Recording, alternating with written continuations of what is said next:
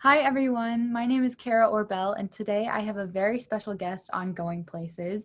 I'm interviewing Jennifer Fraser, who is an author, educator, consultant, harnessing mental health and brain power to improve performance. A lot of her study and work is with athletes who face trauma, people who face trauma and bullying, and she's a wonderful person. So thanks for being on the show. Thank you so much for having me, Kara. Yeah, I'm very excited for this show. Jennifer has two books already, and she's in the process of writing two books right now. So how is that going? Well, it's funny, you know, when you're a writer, it's hard for you to be in real life because your book is so much a part of what's in your head that you sort of feel like, oh my goodness, real life is like knocking on my door again. What is that? So I love being in the world of writing and research and that kind of thing, but it is a bit tricky to juggle multiple books at once. Yeah. So her two books are called 10 Fixes. This is her new books. They're called 10 Fixes for the Broken Brain and then Brain Drain, the Loss of Adolescent Brain in the Workplace. So I'm super excited to talk about both of those. And Jennifer and I actually met when I was in high school, and I had an abusive coach, and it was a very hard experience, but Jennifer provided a ton of insight and she was very positive, and she's just a very informative person on that subject. So thank you for helping me and for all the other athletes that you've helped. Well, I'm really glad you actually brought that up, Kara, because I really vividly remember our conversation. And I remember that some of the abusive messaging to you was that you were mentally weak. And I was really struck by that when I talked to you, because I could tell in talking to you that you were actually an incredibly mentally strong person. And this is why the coaching was really getting to you, because you were aware on a deep level that it was not true what was being said, it was unfair, and it was really hindering you as an athlete. So really what you and I are going to talk about today is exactly that, the ability we have to harness our own brain power in order to be successful, in order to heal from things that have hurt us. It's the neuroscience out there right now is so exciting in terms of what we can do ourselves just to be stronger, healthier, happier, and kinder and better to others. That's great. That's amazing. And I completely agree. I mean, now that you said that, my brain blew. I was like, I completely forgot about that, but it's just crazy how abusive coaching can lead you down such a bad hole. But I feel like I've done a really good job of healing from it through, yeah, it's taken years, but I mean, you can do it, and it's important. So let's talk about that now. I mean, have there been any breakthroughs in abusive coaching and in just healing from the trauma that athletes face? I find it really interesting because I think right now there's been a ton of research done in the past. So there's absolute leaders in the field like Dr. Alan Goldberg, Dr. Ashley Sterling, Dr. Gretchen Kerr. There are these, Dr. Brian Gearty. These are the really heavy hitters in the world of sport and abuse and how coaching can make or break an athlete. And there's still so much research being produced in a really high quality and exciting way. And I think it's very much on people's radars. And what's sad about it is, and what's hard for coaches, I think, is that if you are trained in what bullying expert Paul Pelletier calls a control and command model, mm-hmm. if you've been trained that way, you've just taken the messaging in. You believe it, you think it's true, you think you're doing really important work with your athletes, and you don't know. It's your normal. It's how your brain is being structured. So you really don't, I think, fully understand how much you're hurting people. Definitely. That's a huge breakthrough. I mean, I told you before, I just started being a coach when I went to college, and I would end up at tournaments where every coach around me just seemed like they were in such a terrible mood. And they were just like, they added such a negative energy to their teams. And I would be like, girls, like, don't like admire that. That's a terrible way. Like, I totally tried to just be the opposite of every negative aspect I lived through and saw. And I think that's so important. Well, what's critical too, and the work that I try and do is really help people tap into the research. So you yourself just know as a person, you come from a family probably, you've probably had exceptional coaching in the past, that when you got a really negative coach, you started to say to yourself, this isn't normal. This isn't okay. This doesn't make me perform better. And this is actually hurting me. Like I can feel and tell that this is incredibly harmful. But if you'd come from a family where that was the parental approach, that it was really disciplinary and really strict and didn't listen to you, and there was no kindness and no empathy, and you as a child were constantly like put down, you would have just thought, oh, the coach is trying to get the best out of me. He cares about me or she cares about me, just like my parents do. You just don't know any better. But what's fascinating now is the research is very clear because neuroscience is able to look at brain scans. So we can say for as much as we want, we can say, hey, being really demeaning, putting kids down, telling them things like you're not mentally strong, that's gonna make them rise up and be better. Well, the neuroscientists go, I wish that were true, but when I look at these brain scans, I actually see a lot of harm being done to this young person's brain. They can see it now, it's evidence. We, just like we can understand that concussions actually do serious damage to brains, same thing with verbal abuse, negative treatment of athletes, negative atmosphere, toxic atmospheres, psychological abuse, all of that, even though it's not touching the body, it doesn't touch the brain, it's actually doing incredibly serious damage. And I just want to get that word out. I want all young people, all coaches, all parents, I just want them to know this is what we see on the brain scans. Yeah. So how did you get into it? Let's talk about your background. What made you interested and begin your journey into mental health and this field? Well, I mean, it's a great question because I'm not a mental health professional. I wasn't drawn to that as a career. I was an academic and I constantly worked with literature, but I did my PhD in comparative literature. And when you do that type of work, your training is to take different kinds of discourses or ways of thinking and put them into dialogue and see if something changes in the way that we understand ourselves and our world by combining things. So in my first book, I combined social anthropology, I looked at literature, and I looked at mentoring, and I put it all together.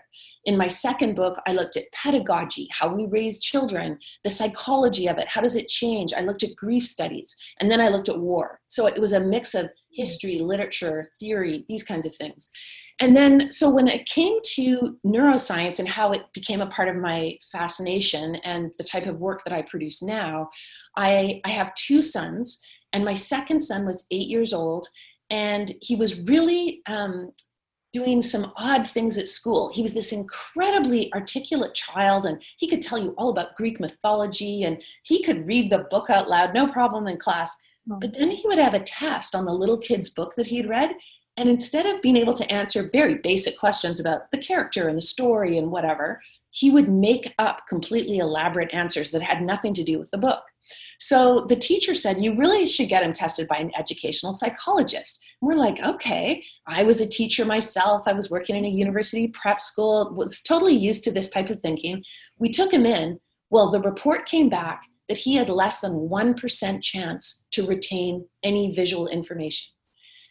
And we were shocked because, I mean, our school system is constructed on visual information. It's what's privileged. If you can't read the newspaper or read imagery or whatever, you can't read social media, you are cut off. So we put him into a really innovative school called Eaton Arrowsmith School.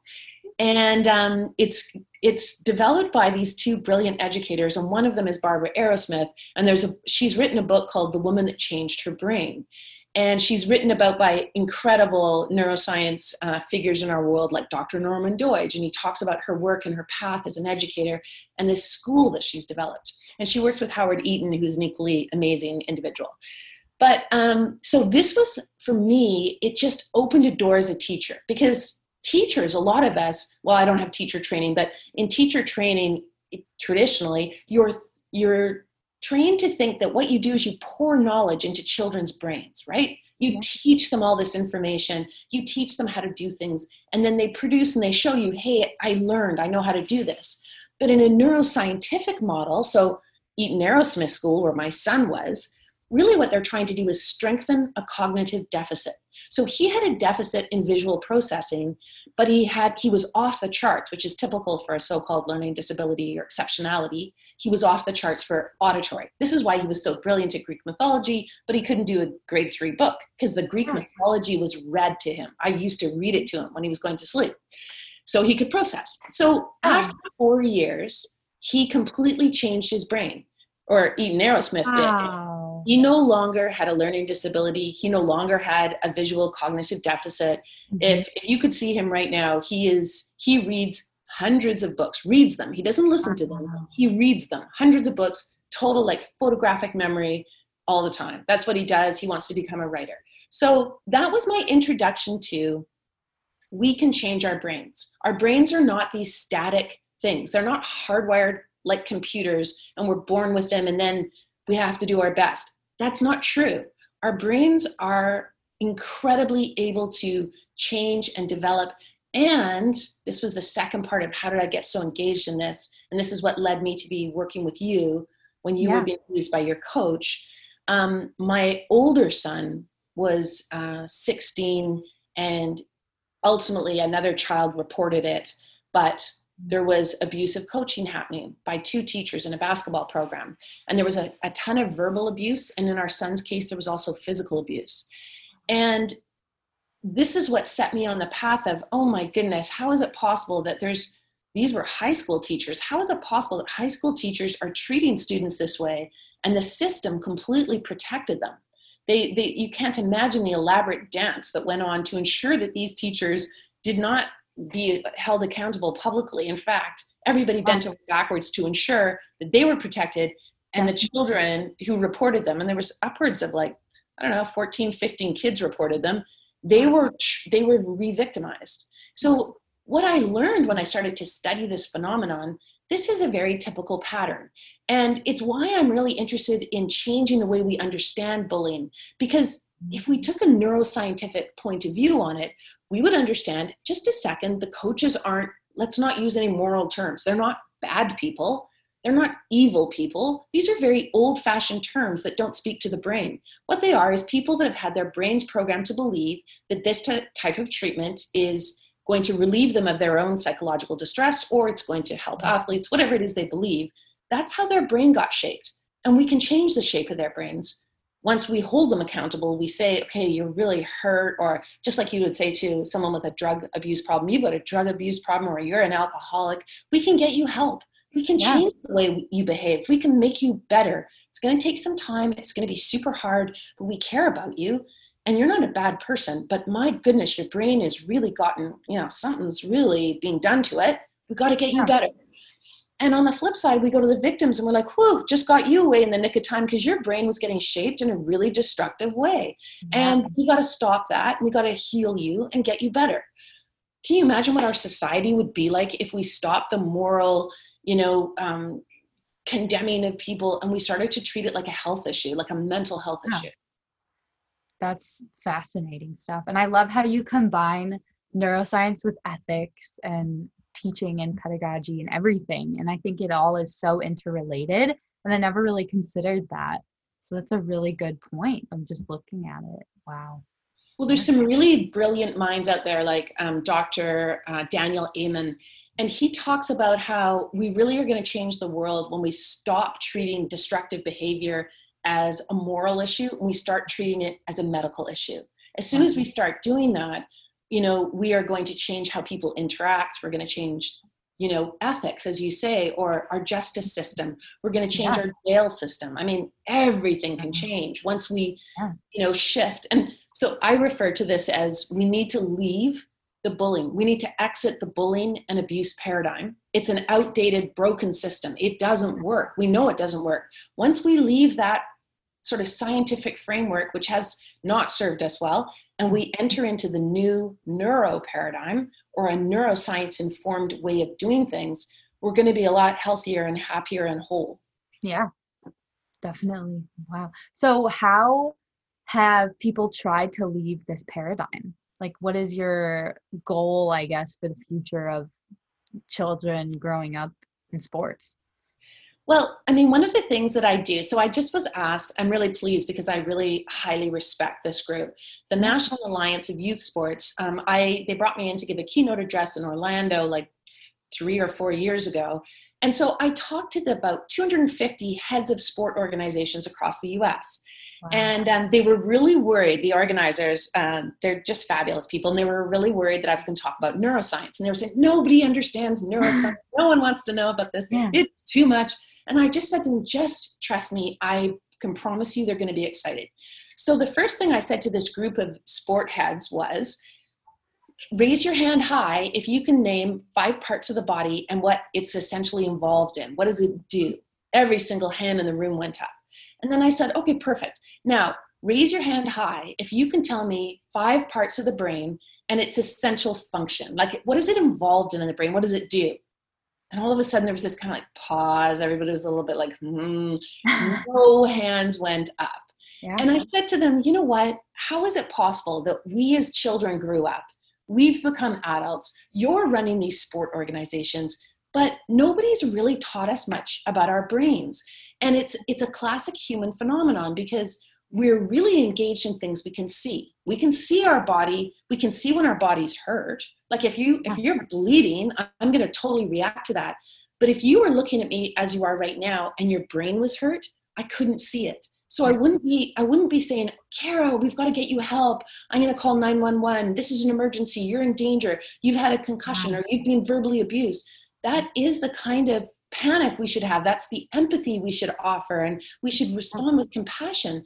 But as many young people know, and adults know, when your brain's being hurt by a toxic environment or a psychological abuser or a concussion and no one can see it, people don't know how to respond. They don't know how to get you help, and you don't know how to get help for yourself because your society does not tell you you're in danger, you've been hurt, we need to set you on a healing path.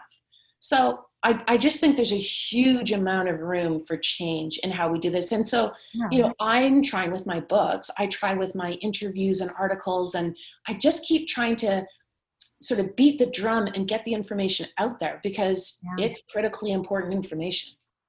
Definitely. So what is your topic for the next seminar with the National Alliance of Youth Sports? Because I know the title is called Transform Bullying into Neuroscience. So are you going one step further with that? Yeah, what I've done is I've developed a system. So Transform Bullying with Neuroscience is actually the name of an online course I've developed.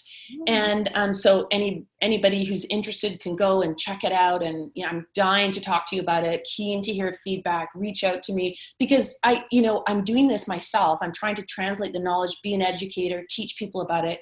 But I really believe it's going to take group effort. Like we need big numbers. We need a total swell and a wave of people that commit. And I personally believe it's young people that are going to create that wave. They're the ones that are going to, lead the charge into the future.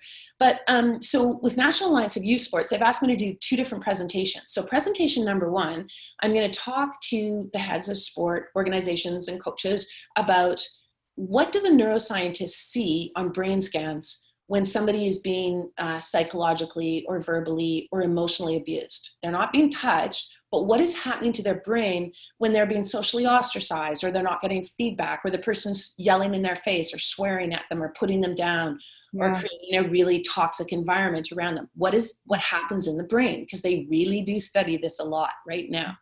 So first we're going to talk about that.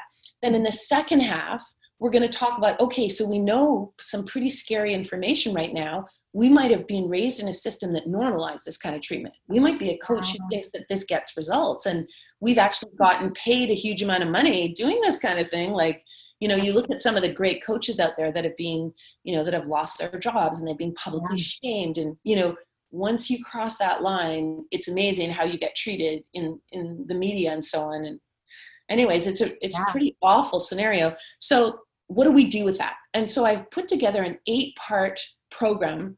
I call it the R8 system, and it's grounded in neuroscientific research, and it basically lays out, okay, we've got this problem. How can we fix it? How can we do things differently? How can we handle athletes' report of abuse differently? What do we need to know about how our brain's going to react when we get these reports? Because what happens is inevitably you get triggered. And other things happen, like you're not an evil person, an administrator sitting there saying, I'm going to let athletes be abused. Nobody goes to work and says that. Yeah. But if you are an administrator in a sport organization, and you get a report of an abuse being done by one of your coaches that you know and respect, and you can't believe it's true, your brain starts to not process the information properly. Yeah. It's not because you're bad. It's because your brain's a sequential processor. So it says to you, just a second, I know the coach is a good person. I've seen him. He's been over for dinner. He's actually my friend. I know his wife. His kids are great. There's no way he could, next sequence, be a person that's hurting athletes. My brain just imploded. I can't. Is that cognitive dissonance? Isn't that what it's called? Ah, totally cognitive dissonance, right? That's what only brain thing I know. That's what happens. So then, and this is really fascinating. I personally think this is so interesting. And I think every single person listening can relate to this.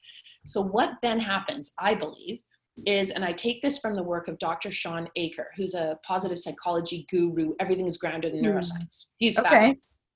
I take it from his work. He says, what happens is you start to produce counterfacts. So your brain can't cope with the cognitive dissonance, and our brains really like things to be organized and clear and straightforward. They don't like a big mess. They don't like dissonance. They want harmony and organization. So they want things balanced. So what does your brain do? It says, those athletes were exaggerating.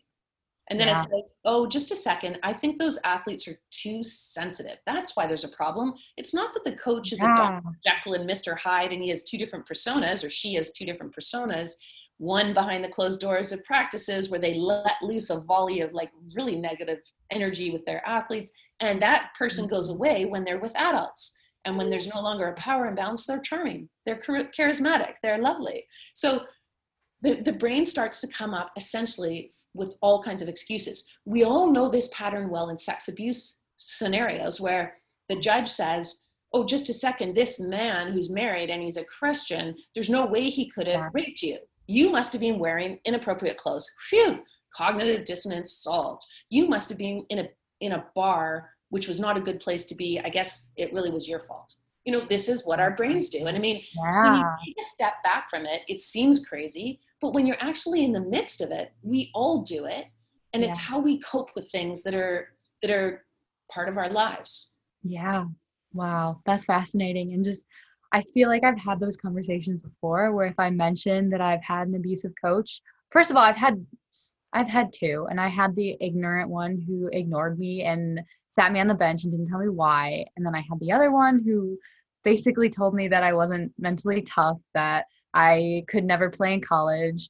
And then I've also had 4 concussions, which I don't know if I told you or not. So I basically check off all the boxes, but it's so interesting to like, to hear it, because once you verbalize just the types of responses people have to it, it's terrible, but it's fascinating how the brain reacts to negative feelings of your peers and friends.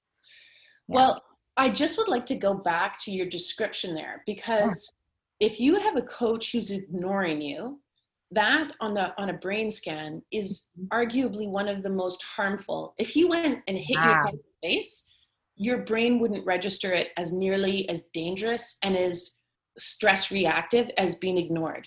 Being ignored is a very purposeful act. It's an incredibly harmful act.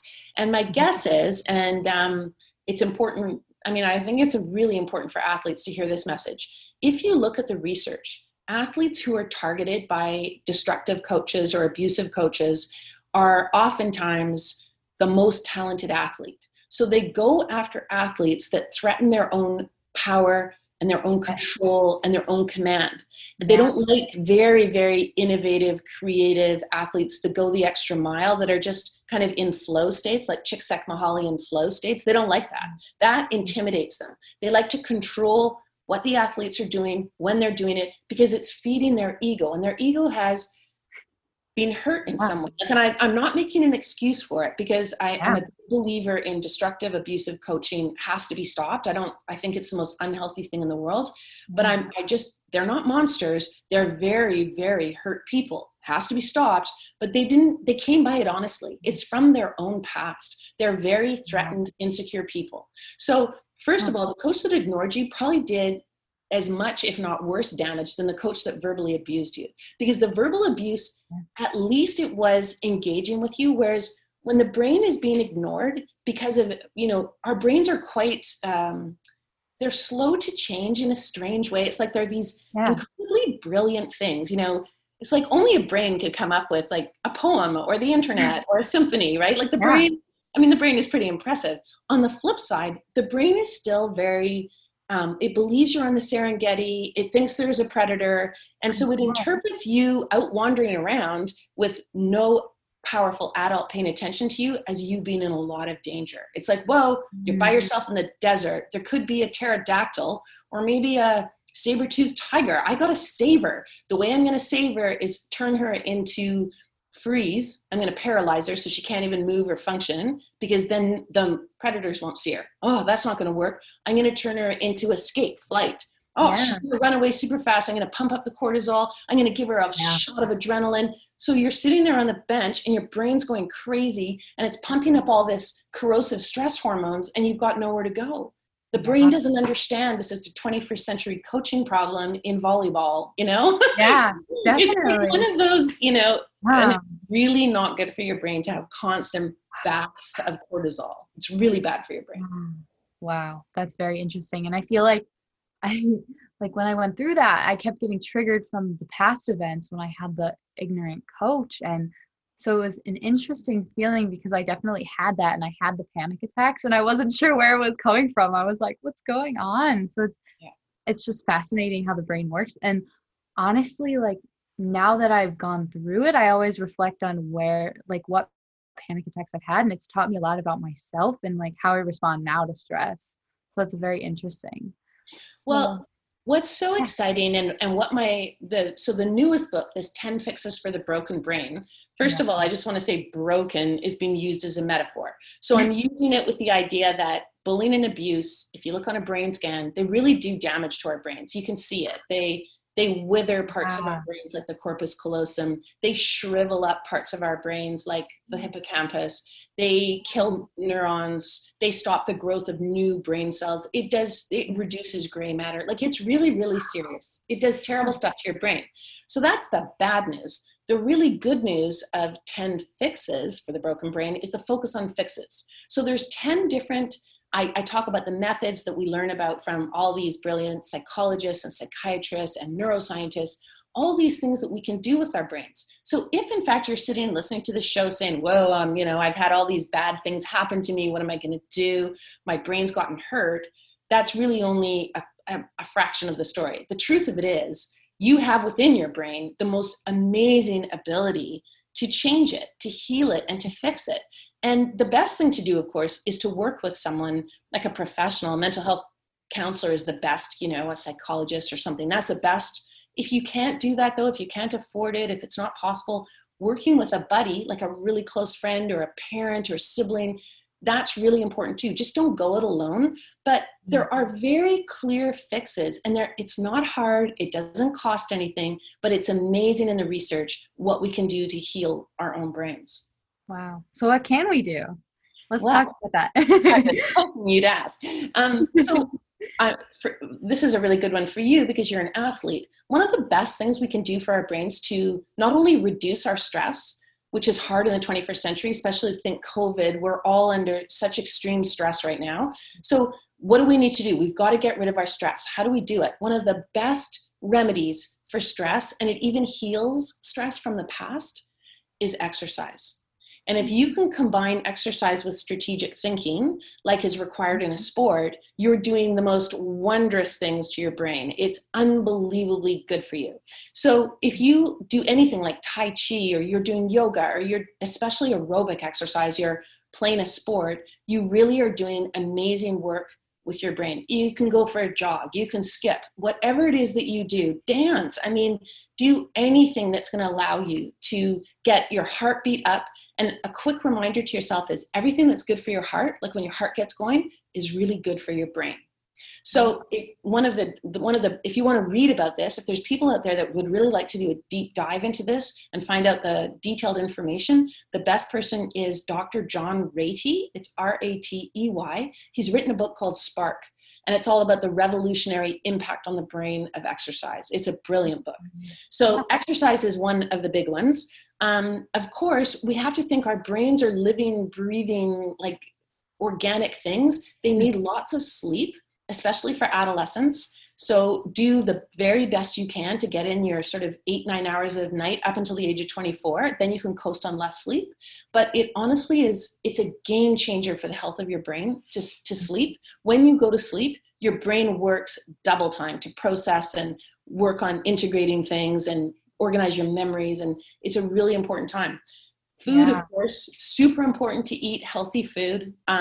You know, the more you can be getting the omega-3s, the more you can eat protein. The only protein, if you're a vegan, only thing other than meat and eggs and cheese that has protein, like what your brain needs, is quinoa.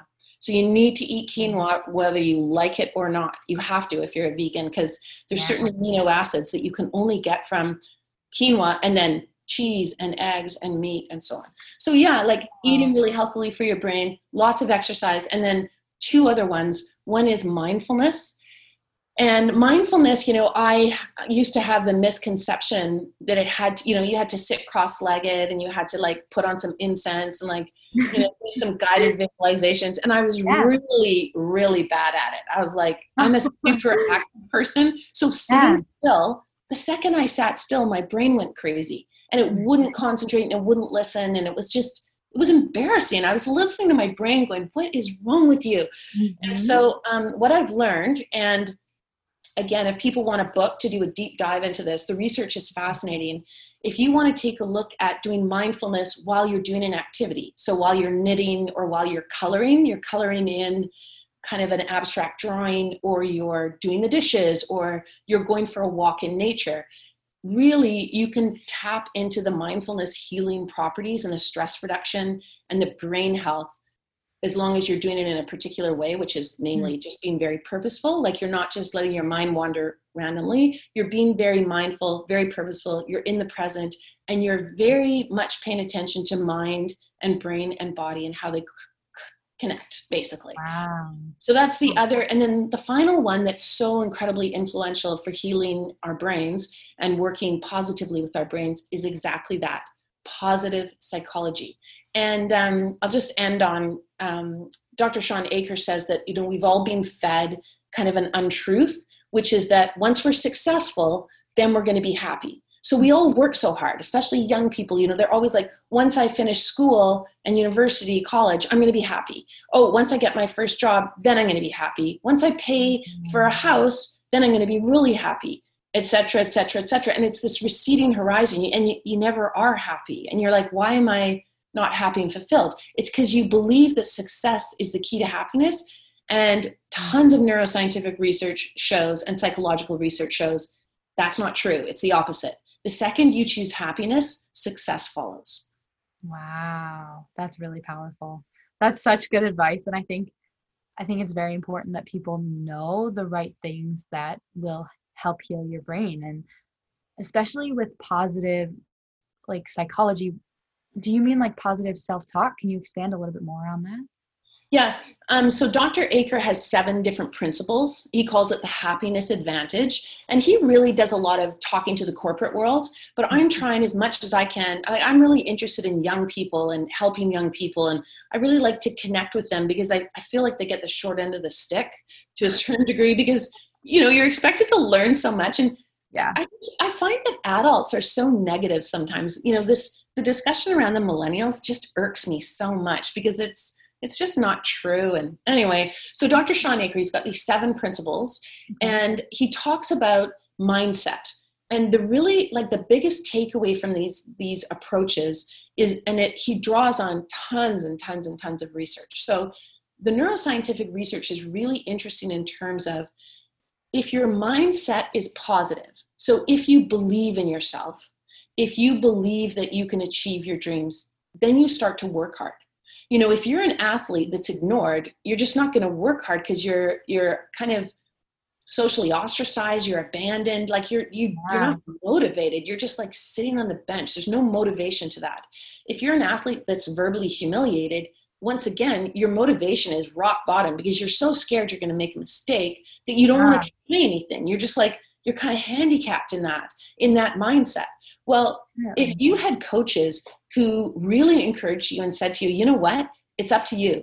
It's up to you and how much work you put in, and it's up to me and how effectively I coach you. That combination is dynamite. And I'm going to do everything in my power to tailor my coaching just to you, because you're going to need empathic coaching that's different from someone else. There might be an athlete on the bench that really revs up and gets excited when I yell at them, go, go, go. Whereas you might be an introvert, you might be an auditorily sensitive person. And if I yell that at you, you're just going to shut down. Well, it's the coach's job to figure out every single athlete, what's the right way to work with them and be really conscious of them and sensitive to them, and then tailor your approach. That's where you get the best out of these diverse players with these different brains and different bodies and so on and so forth, different personalities, really. Yeah. So positive psychology is all about mindset. And another really interesting book for your listeners, if they're interested in knowing more about this, is this idea that talent is not parceled out at birth. So let's pretend you have some of the people on your team or friends that you have, and you might be like, oh, so-and-so is so talented. You never want to catch yourself saying that, because it's not true. All of us have the potential to maximize our potential or our talent. And Dr. Daniel Coyle has gone out and done all this research to see how is it that certain coaches, for example, get incredible talent, and they produce talent hotbeds, not just one year, but year after year after year. How do they do it? What is the trick and what's the magic to this? He's not actually a doctor, he's a journalist.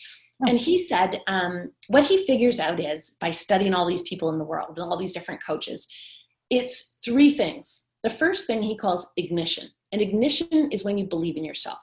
So he talks about Roger Bannister, who ran the 4-minute mile. And prior to Roger Bannister, no one could run it. No one could do it. It was impossible. Like, you knew it was impossible.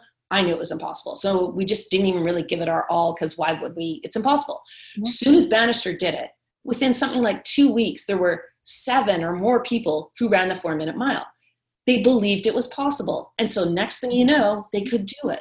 So the first thing is, you have to believe that it's possible for you to achieve whatever it is that you want. The second that happens, the second the light goes on, the second you say, I can do that, then you're going to start to commit to deep practice. And deep practice is making mistakes over and over and over and over again. That's how the brain learns. The brain learns by making mistakes. So you never want to feel bad when you make mistakes. You just want to be like, how can I correct that? What did I do wrong? Why didn't that work? I need to try again. The only way we get good at anything is by trying over and over and over again and giving it our time and energy. And then the third factor is the coach. You need an empathic coach who has a lot of wisdom and a lot of knowledge, but they meet you on your level. They look deeply into your eyes and they figure out, what is it about you? What can they do to help you reach your goal? And when you get one of those golden coaches combined with ignition and deep practice, then you got talent all over the place. Yeah. Wow. That's so powerful. And the way you described that, it shows, I'm learning this in entrepreneurship right now, but it shows the difference between a fixed and growth mindset. And it shows how important that is just everywhere, even not even in sports, but in the workplace as well. Well, everything that you do in sports is exactly the same as what you do in the workplace. You know, you have a coach. Oh no, you have a manager. You have a sport team. Oh no, you have a corporate team. You have, you know, it just goes on like that. It's all the same, right? That's why sports, when you learn with great coaching and you have a fabulous team, sports is one of the best ways to become proficient at workplace dynamics, because, you know, if you're an athlete, you've learned how to do a lot of things that other people don't get that opportunity to explore. Yeah. But growth mindset and fixed mindset goes back to something that you and I were talking about. And it's sometimes I just try and give a visual or help people understand by thinking about it in more organic terms. So fixed and growth mindset is Dr. Carol Dweck's work. She has tons of research that backs it up. And she's learned that exactly students, for example, at school, who believe that their success hinges not on their intelligence. They don't believe that they're going to do well because they're smart. In fact, that's going to hold them back. What they do believe is the more work they put in, the more energy, more effort, and more time, the more successful they'll be. That's growth mindset. And neuroscientists think of that image as a tree that's growing, and your neurons are very much, your brain cells, your neurons are very much like tree-like beings. They have dendrites or branches that grow. They have axons, which are like roots that go through your body. And so if you have a cell and it's blossoming, which is what happens during adolescence, up until the age of 24, young people from 13 to 24 have the most unbelievable blossoming happening in their brains. So their brains are opening up to you could be anyone, you could do anything. And the job of the young person is to also be the arborist, the person who takes care of the tree or the brain cells, and that person can prune. And when you're pruning a tree out in the garden, what you're trying to do is strengthen the neural networks or strengthen the tree branches that you want to be strong, that you want to reach the sun and get enough water and have all their leaves come out. But you want to also cut away dead wood or branches that are no longer really serving the tree. So that's a really great way to think about negative habits. So if you have limiting beliefs, if you've been abused and you think it's true that you're mentally weak, that's dead wood. You need to prune that. You got to get rid of that neural network. It's not going to serve you. It's not accurate. It's not helpful. Get rid of it. So if you can, that's a guided meditation or a mindfulness moment where you can just close your eyes and envision how gorgeous your brain is as it's blossoming and as the leaves are unfurling and it's in a growth mindset. And then say to yourself, do I want it just to freeze and become frigid and locked in and never grow again? I'm only, 22? That would be fixed mindset. And none of us want to be there. And it's not true to how our brains are. They can change. We have neuroplasticity up until the day we die. We can change our brains and our brain architecture and how our brains function. Wow. So what's the best thing that, like, I know you work with a lot of adolescents. So what do you say, like, you need to do this right now about the brain? Well, with adolescents, what I really think is critical is that they get information. So there has been a huge amount of work done recently, like in the last, 5-10 years on adolescent brains, because the neuroscientists and the psychologists and the psychiatrists, they suddenly realized, whoa, the adolescent brain is a totally different thing than the child brain and the adult brain. It's different. And what they realized is the adolescent brain, and again, let's go back to, we're in the Serengeti and we live in a cave and we've got a little campfire. So that's where the brain's at when it comes to adolescence. And so what it's doing is it's saying to you, hey, it's time for you to leave the family cave. You got to get out there and you've got to make a life for yourself. You've got to find other people in other caves who are going to be your new tribe. You can't stay with your family forever. Come on, you got to get out there. So what does the brain do? It makes you full of risk taking. So all of a sudden in your adolescent years, you're like, whoa, I'm driving the car. I think I'm going to drive 100 instead of the speed limit. Yeah. And people are like, that crazy teenager, they're a bad person. They should have, not done that. That's so dangerous. You can't help it. You can't help the fact that your brain is programmed to behave that way. Mm-hmm. And so that's one thing. You have a risk-taking brain up until the age of 24. I'm just going to have a sip of water. No, you're fine.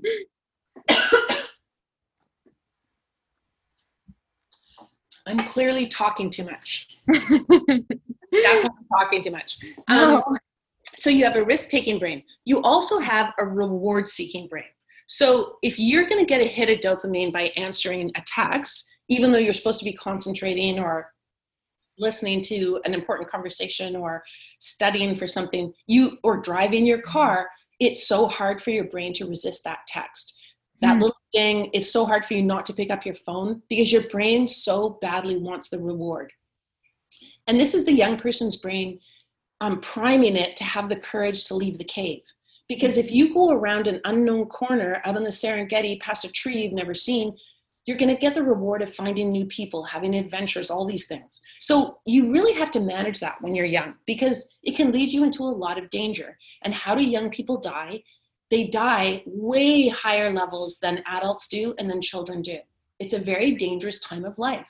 And we don't teach young people how to manage their brains. We don't teach them that, use your exercise, get enough sleep, eat healthily, make sure you do mindfulness. These are the things that will calm your brain down and keep you safe. We don't tell them that. And so you've got risk-taking, you've got reward-seeking, and you've got peer influence. That's not peer pressure. The neuroscientific research has shown that, so if we use the car for the example, it shows in the research that if I, as an old person, I'm driving along, if you put another person in the car with me, I don't change my driving at all. It just makes no dent on me, nothing. Mm-hmm. But if you were driving up until the age of 24, 25, every single person that is added into the car with you is going to make you drive more recklessly. You're starting to try and impress them. You're trying to show them that you're cool and courageous. And and you don't even know why you're doing it. And it's your brain. It's your brain development. So I think it's really like with adolescents, I believe, first of all, the adolescent brain is the most incredible thing. It learns way faster than adult brains. It's way more creative and it's way more innovative. It can solve problems like adult brains can't. That's why brilliant discoveries and innovations often happen before people are 25, 26. It happens during adolescence. But in the work world, we don't bring adolescents to the table. We don't have them sitting on our boards. We don't have them at the big executive meeting brainstorming with all the old people. And you guys have the great brains. You've got the brilliant ideas. And so that's what I'd like to see switch in the workplace. Wow. At the same time as we adults, we have to be the prefrontal cortex for you, which is the last part of the brain to develop.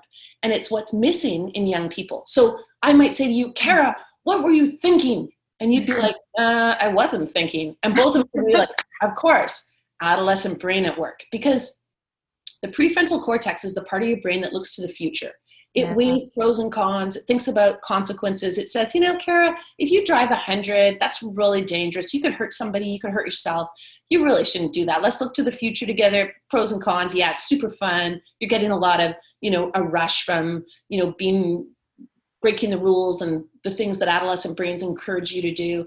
But the bottom line is not safe. That part of your brain is not mature until 24, 25. So if adolescents reach out to the adults in their lives and say, help me out, create frameworks for me, remind me, tell me over and over again, get me to be mindful for a second and think when I turn the ignition, when I go to that job on the first day, when I do any of those things, I've got to really recognize I'm working with a bit of a challenge in my adolescent brain. It's great, but it's also challenging. That's very interesting. I feel like we don't think about that and we don't think about the differences. I feel like when adults look at kids, they're just like, oh, they're just kids. They don't know. But our brains are just wired differently. So we respond in different ways. That's exactly right. The neuroscientists always describe the adolescent brain as, they use this car metaphor all the time. All these different neuroscientists, they say the adolescent brain is like a race car with a super fast gas pedal. Like it can go from 0 to 60 in terms of emotions or reactions or behaviors, but it has the brakes of a bicycle. And that's the prefrontal cortex. The braking system is not mature yet. So you guys have this really tricky vehicle to work with. And that's why adults have to show up for you so much. Yeah. Wow. Yeah. That's very interesting. That's fascinating.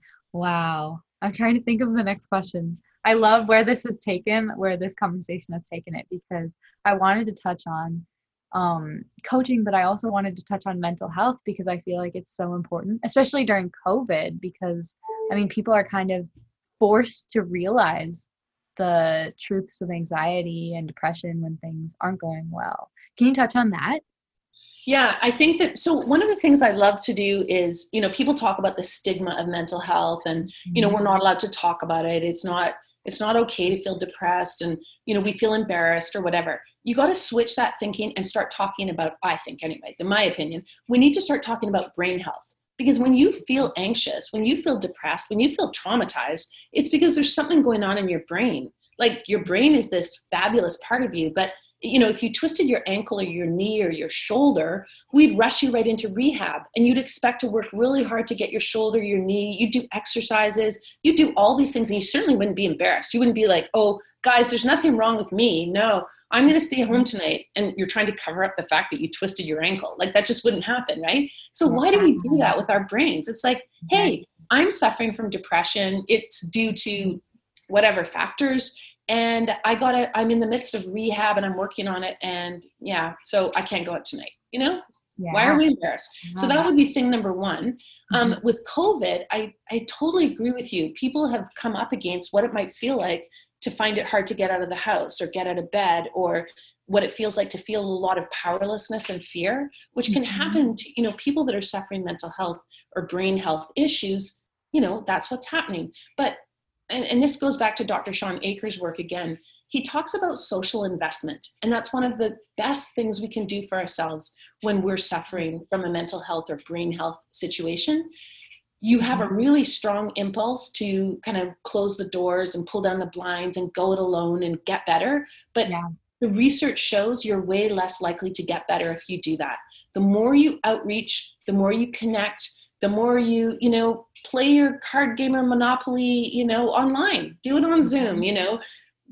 Yeah. Like the more you talk to your friends, use Zoom as a time to say, you know, yes, we're all tired of talking on the screen. It's not the same as being in the room with someone. And that's because your brain's not getting a lot of the messaging that it depends on to interpret situations. So use it as an exercise to say, I'm going to, this particular Zoom call, I'm going to pay attention to the person's eye color. Well, that's really making you look empathically into someone's eyes and notice them and see them. Or say to yourself, I'm going to listen with empathy. Instead of jumping in or interrupting or putting in a joke or some kind of reaction, I'm just going to listen. And then I'm going to repeat back to the person and say, I think what I hear you saying is, so that you're teaching yourself the art of truly listening, truly looking, and, you know, watch posture, watch facial expression, and see if even through the interface of Zoom, you can heighten your connection and your empathy. Because those are sought after, talk about sought after things on sports teams, they certainly are in the workplace as well. Wow, that's really good.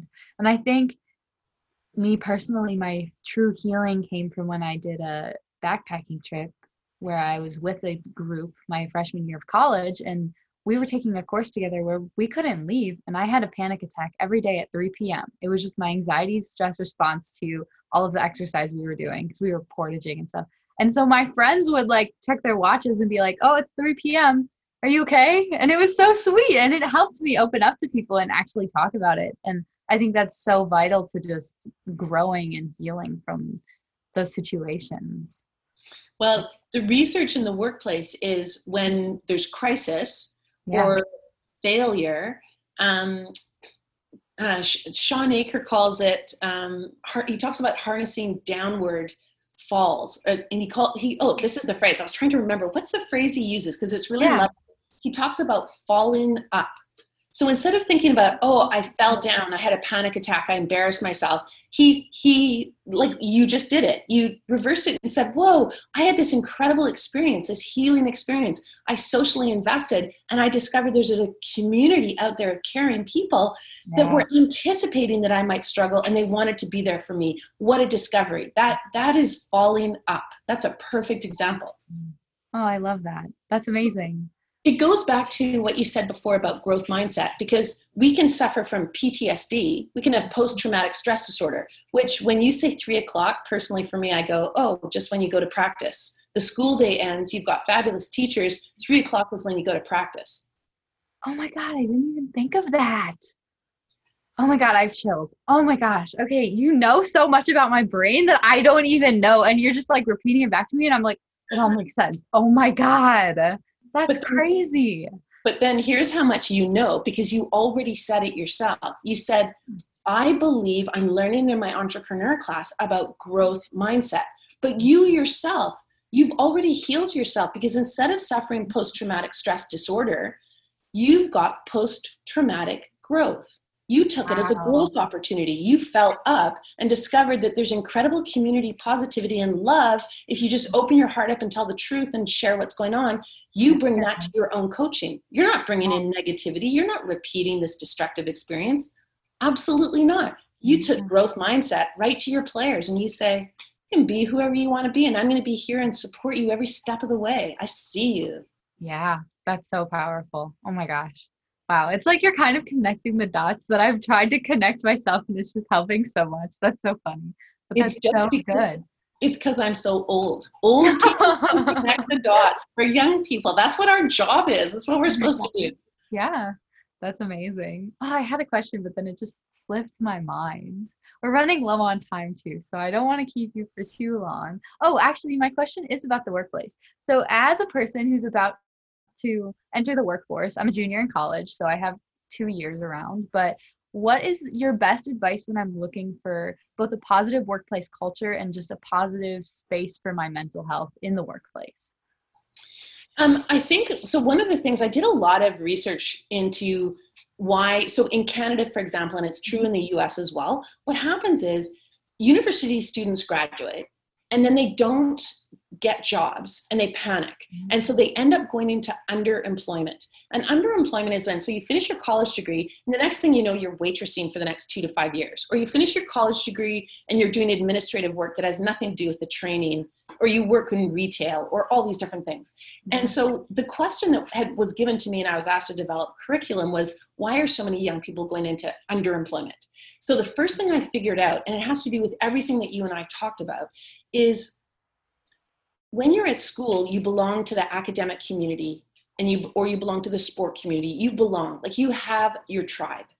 And then when you're in the workplace, just as you just articulated, you said, oh, I want to find a workplace that's going to foster my mental health. I want it to be a place where I can grow. I can use growth mindset. I can totally harness my talent and just fulfill my potential. I don't want to be held back. Yeah. But notice that we jumped over the gap, and the gap is the real game changer.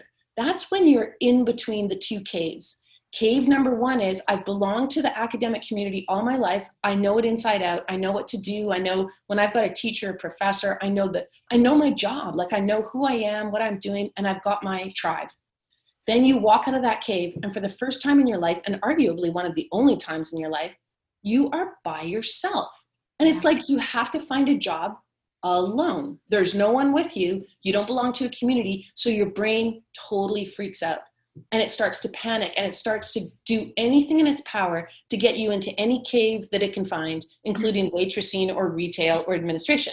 So then all of this work you've done in college to myelinate your neural networks for problem solving and strategic thinking and, you know, social emotional intelligence and innovation, all those myelinated neural networks, and myelination just simply means that they're fast and efficient. They've got an insulator on them. They're really, you've used them a ton, so they're powerful. Okay. All of a sudden, you're going to reduce that by doing mindless tasks that no longer require any of those things. So it's really counterproductive. So the first thing I would say to young people is when you're on the job market, you create a community with you of your buddies. All of you are looking for work, and you meet every single day or every second day. You talk together, you strategize together, you do mock interviews together, you look at each other's resumes. Like, do not go it alone. Maybe you do it with your family or whatever, just make sure you do it. You know, people talk a ton about networking. Use networking that way. Like get the mentors in your jobs and in your community. Ask them to meet you for coffee. I know it's scary, but old people in general usually love to help young people. Yeah. They love to talk about all the things that they know from their experience. So just keep connected. Do not go it alone. And then when you're going to look for a workplace, always at the end of interviews, I used to find this would completely throw me off because I would prepare so much what I wanted to say about how I was going to contribute. I would forget to ask them, how are you going to contribute? And they would say at the end of the interview, oh, do you have any questions? And I'd be like, I don't have any questions. Oh, that's the hardest part. So wouldn't you love a young person saying to you, yeah, I have a bunch of questions about your workplace culture. I'm really interested in becoming, I believe a lot in social emotional energy and what it brings to a workplace. And I know for myself, I flourish on teams that are positive. And I'm just wondering if you could talk to me a bit about your value system and your workplace culture, and then just get a read from them in terms of how they react. And also, like, I know it's really hard to do, and this is a great time to like kind of phone your parents up and say, give me 6 months, like help me out. I'm going to really need your support while I navigate this, but treat the job like a negotiation. You know, come to the table saying, I've got a lot to offer. I'm young, I'm energized, I'm smart, I've been working hard. I've got all this, that, I've got this incredible lived experience. I'm going to bring it to you, but you need to show up for me too. And let's see, you know, what this is going to look like. So, and then the other thing too, I've dealt with some young people who've gotten into workplace situations that are highly, highly toxic. Mm-hmm. And I gotta say, don't try and stick it out. Don't try and change it. You need to document everything, really take care of yourself. Don't think it's gonna go away. It's usually pretty entrenched by the time you're a new hire. Like you look at all the #MeToo business, those were new hires, those young women. And they got brutalized by a system that was very entrenched. So just, you know, keep your wits about you and really take good care of yourself. There's nothing more important than your brain health and your body health combined. Mm-hmm. That's really good advice. Oh my gosh. You just provide all the advice. You pretty much just, wow. Thank you so much. I feel like whenever I talk to you, you always do that though. And I'm very grateful for all the advice you've given. It's totally my pleasure. It's what I love to work on. There's nothing that makes me happier than sort of being in a teaching place and a supportive place. So you just gave me an opportunity to just share with you some of the things that I've been working on, and I'm so thankful that it's interesting to you. Yeah, it's fascinating. Just the brain and everything that you've mentioned is fascinating. And I'm going to try to get more sleep and work on it, because all of the advice you've given is stuff that I can easily change, and I know it'll have a huge effect on my brain. So that's really good. Definitely, it definitely will. And it's not hard. Like you say, you just have to be conscious of it and carve it out in terms of your daily patterns. And there's another great book called Atomic Habits. So if somebody's listened to this and they're like, oh no, I can never make change, James Clear has this brilliant book. So Atomic Habits is this idea of you can make really small changes every day. So I'm going to sleep for 10 more minutes. I'm going to go to bed 10 minutes early. And if I can't fall asleep, I'm going to just be mindful of that time and just let myself, you know. And the next thing you know, you build that up to an hour extra sleep every day. And then look at how it changes your life, because an atomic tiny change can have a really big impact on your life. That's really good advice. Yeah. Wow. Okay. I need to download all of these books or buy all of these books. That's amazing. That's great. So my final question, I ask everyone on my show, and I started out my show as a travel podcast because I was about to study abroad. So it doesn't really apply to my guests now because I'm kind of branching out of travel, but if you could go anywhere in the world, where would you not travel to? Okay. Well, I'm going to say something potentially controversial. Are you going to say America? No, I wasn't going to say that, but I was going to say something political. Okay. So my political response to that is, I don't want to travel to places in the world, and this might leave me with not very many places right now, where people's civil rights are not being respected. So I don't want to go to a place, a country that has huge civil rights issues. Wow. You know, I don't want to go to a place where I can, you know, have a lovely time on holiday without looking at certain things that are really kind of heartbreaking, kind of hard. I'm excited to go to countries right now that are being, you know, like the places that leap out for me is, you know, some of the Scandinavian countries. I think to myself, oh, Finland is so good with what they do with education. I want to go there. And I Iceland is so amazing with their music scene. Like they love music and they support it and they teach their children music. Can I go there? Or isn't Sweden interesting? They have this more socialist idea of how we might work together in our, you know, they're so democratic. Like, is that a place to go and see? So I sort of feel, and again, it's an age thing, I think. I don't want to go to beautiful places. I don't want to go to, I mean, God knows. I mean, when you said America, it makes me laugh because as a Canadian, all we ever do is dream of, like, we love to go to like San Francisco and New York City. Like, oh my gosh, like who doesn't love America? At the same time, I'm just feeling strongly right now as an old lady that I just want to see places and go to places and connect with people that are trying to say, you know what, we can't keep being in the bullying and abuse paradigm. It's not working. We got to do something new. I'm excited by that. I love how you shifted my question into applying to your studies and your research. I think that's so good. And I want to go to Scandinavian countries too. I completely agree. I like the Hygge idea. Have you read on Hygge? I love that. It's Norway, I think. No, Norway is a different one. I think it's Sweden, but they have like the idea of comfort and surrounding yourself with comfy things and just being happy and how it leads to happiness. So that might be something you should look into because it's a really interesting thing. That sounds right up my alley. Absolutely. I love it. And I think Norway has really good topics on like mental stamina and working hard through difficult challenges. So you might want to actually research Scandinavian countries for your neuroscience. I'm all over it. Here's another. I know you have to go, and this is just every single thing that you say makes me want to say something else. So just as I promise, this is my last little thing that.